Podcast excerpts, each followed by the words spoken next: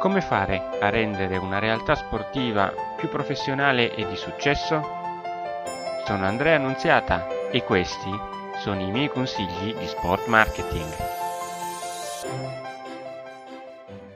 Amiche e amici dei consigli di sport marketing, un caro saluto a tutti quanti voi. Oggi riprendiamo eh, i consigli, le pillole di marketing sportivo facendoci una domanda. Sui social network il profilo della squadra può o deve essere integrato da un profilo relativo all'impianto sportivo al quale noi ci riferiamo? La domanda, che può sembrare apparentemente banale, in realtà non lo è.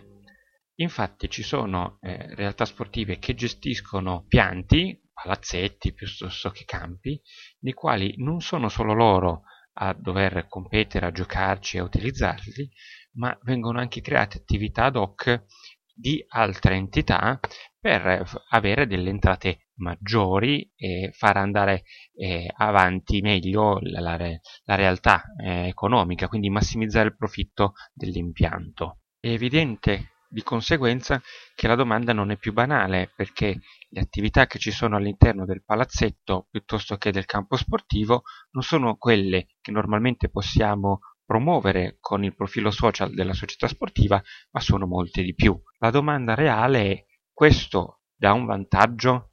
È qualcosa di seguito da altri oltre a quelli della società sportiva?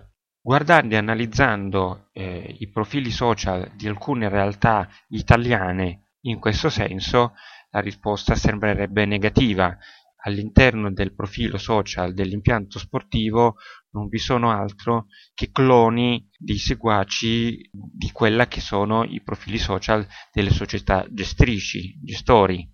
Di conseguenza è solo una perdita di tempo da parte del responsabile marketing e comunicazione in qualche modo lo scegliere di andare avanti su questa strada potrebbe sembrare una cosa assolutamente non professionale e tutt'altro che profittevole, perché si perde tempo, quel tempo può essere gestito per altre cose, per altre comunicazioni opportune, corrette.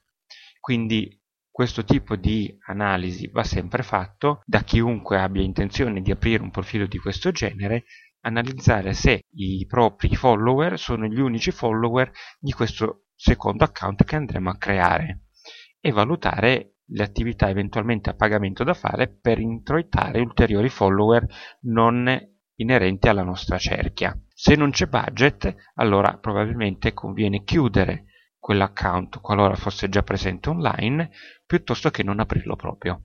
Buona continuazione e seguiteci ancora sui canali di consigli di sport marketing.